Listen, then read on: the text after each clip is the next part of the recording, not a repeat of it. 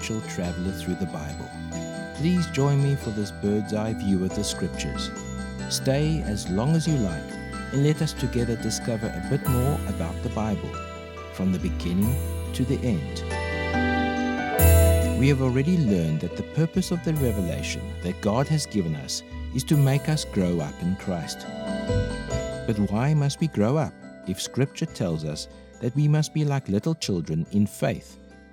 In Ephesians 4, verses 14, it says there, so that we may no longer be children, tossed to and fro by the waves and carried about by every wind of doctrine, by human cunning, by craftiness in deceitful schemes.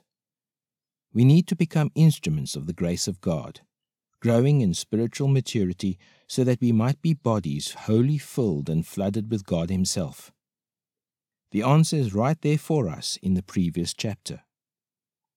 Ephesians 3 verses 14 to 19 says, For this reason I bow my knees before the Father, from whom every family in heaven and on earth is named, that according to the riches of his glory he may grant you to be strengthened with power through his Spirit in your inner being, so that Christ may dwell in your hearts through faith, that you, being rooted and grounded in love, may have strength to comprehend with all the saints what is the breadth and length and height and depth, and to know the love of Christ that surpasses knowledge, that you may be filled with the fullness of God. We have learned from the past few podcasts that the Old Testament's function is our preparation, and the New Testament's function is for our realization. And many Christians fail right there. Many Christians try to get everything out of the New Testament and never or seldom go to the Old Testament. The hard lesson that I had to learn personally was that I simply could not grasp all that is in the New Testament without the preparation of the heart which comes from the Old Testament. The first five books of the Old Testament, Genesis, Exodus, Leviticus, Numbers, and Deuteronomy, are called the Pentateuch in Latin, which simply means five books. They are the five books of Moses. How many of us have begun to read these books and how many of us have finished them? Usually we start off very well in Genesis and then move on into Exodus, but around Leviticus, where we get into all the strange requirements of the law, we get stuck and we never quite get through Numbers and Deuteronomy. Why do we bog down? It is because we are reading without vision. We don't know why we are reading it. We don't know what to expect from it. We don't know what to look for. This is the purpose of these podcasts. I am helping you to climb up to a mountaintop and to look out over the whole surface of the land and get a bird's eye view so that we might see what we are going to encounter and why. So let us begin with Genesis. The name Genesis means beginnings, the beginning of our universe, the beginning of the human race, the beginning of sin, the beginning of civilization. Genesis is essentially a record of the beginnings of all the things we find around about us. The book opens with an awareness of the greatest fact in all of human life, and that is that we are living in a universe. We are aware that our planet is part of the solar system. We are aware that the Earth is orbiting in a prearranged path about the Sun, orbiting once around the Sun every 365.24 days we are aware the whole solar system itself, the Sun with all its planets, is part of a great whirling body of stars called a galaxy that is a 100,000 light years across and contains about 300,000 million stars. Our galaxy, the Milky Way, is also moving at an incredible speed through the vastness of space, along with billions of other galaxies just like ours. If we just look up into the night sky and see the glory of the stars, we become very much aware that we live in a universe. The Bible opens with that majestic, amazing recognition that man is part of the universe. In the beginning, God created the heavens and the earth. Isn't it significant how all the heavens are put in one part and our tiny planet Earth in the other? Then the book moves right on to tell us about man, insignificant man, this tiny speck of life living on a minor planet in the midst of this unthinkably vast universe, what does it say to us? When we read Psalm 8, verses 3 to 4, it says, When I look at your heavens, the work of your fingers, the moon and the stars, which you have set in place, what is man that you are mindful of him, and the Son of Man that you care for him? Verse 6 is the answer to the question that the psalmist David asked in verses 3 to 4. You have given him dominion over the works of your hands, you have put all things under his feet.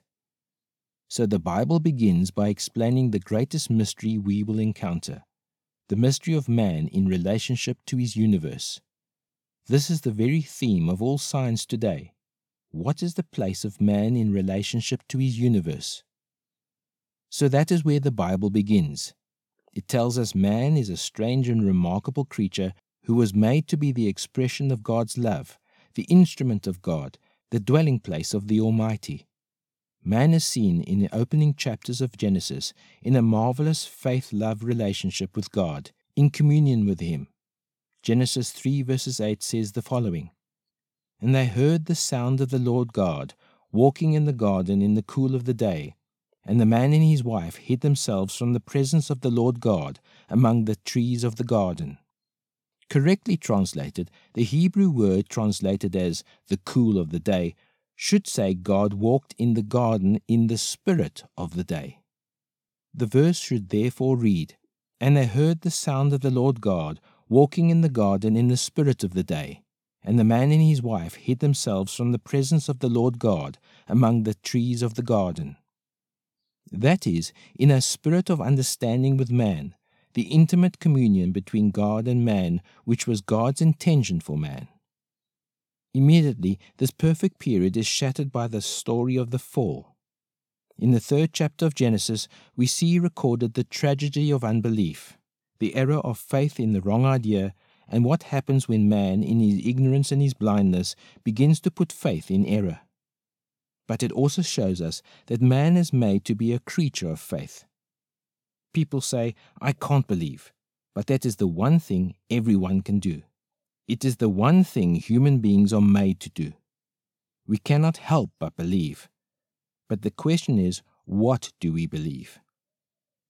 So here's the story of man in his failure and fall in the first six chapters of Genesis. It is followed immediately by the story of the failure of the first creation and its eventual destruction in the flood. The rest of Genesis is a picture drawn for us by God of man in his need.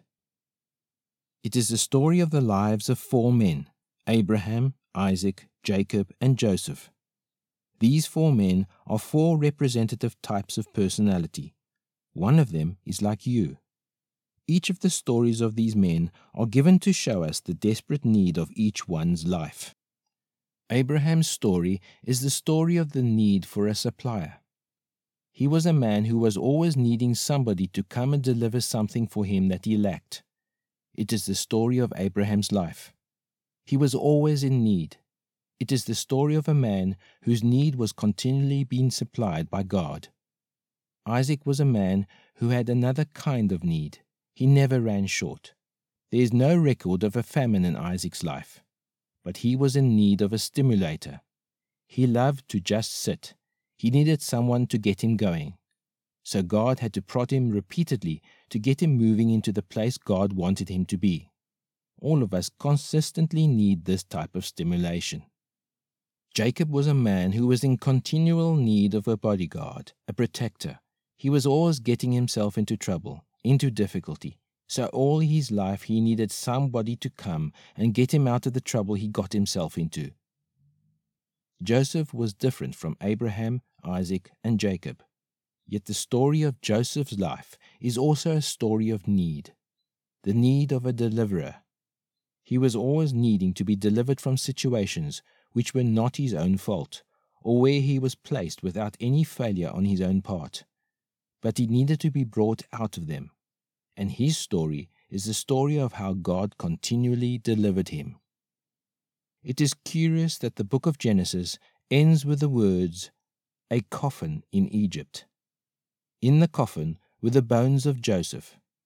His last need was to have his body delivered from Egypt, and taken up to the promised land.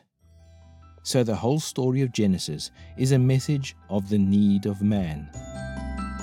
In the next podcast, we will move on to the book of Exodus. So here is something to think about until next time. If Genesis is a book about the need of man, what is the message of Exodus? This is David Wiles, your fellow traveler in Christ, and this has been the podcast for the Bible, from the beginning to the end, episode 5.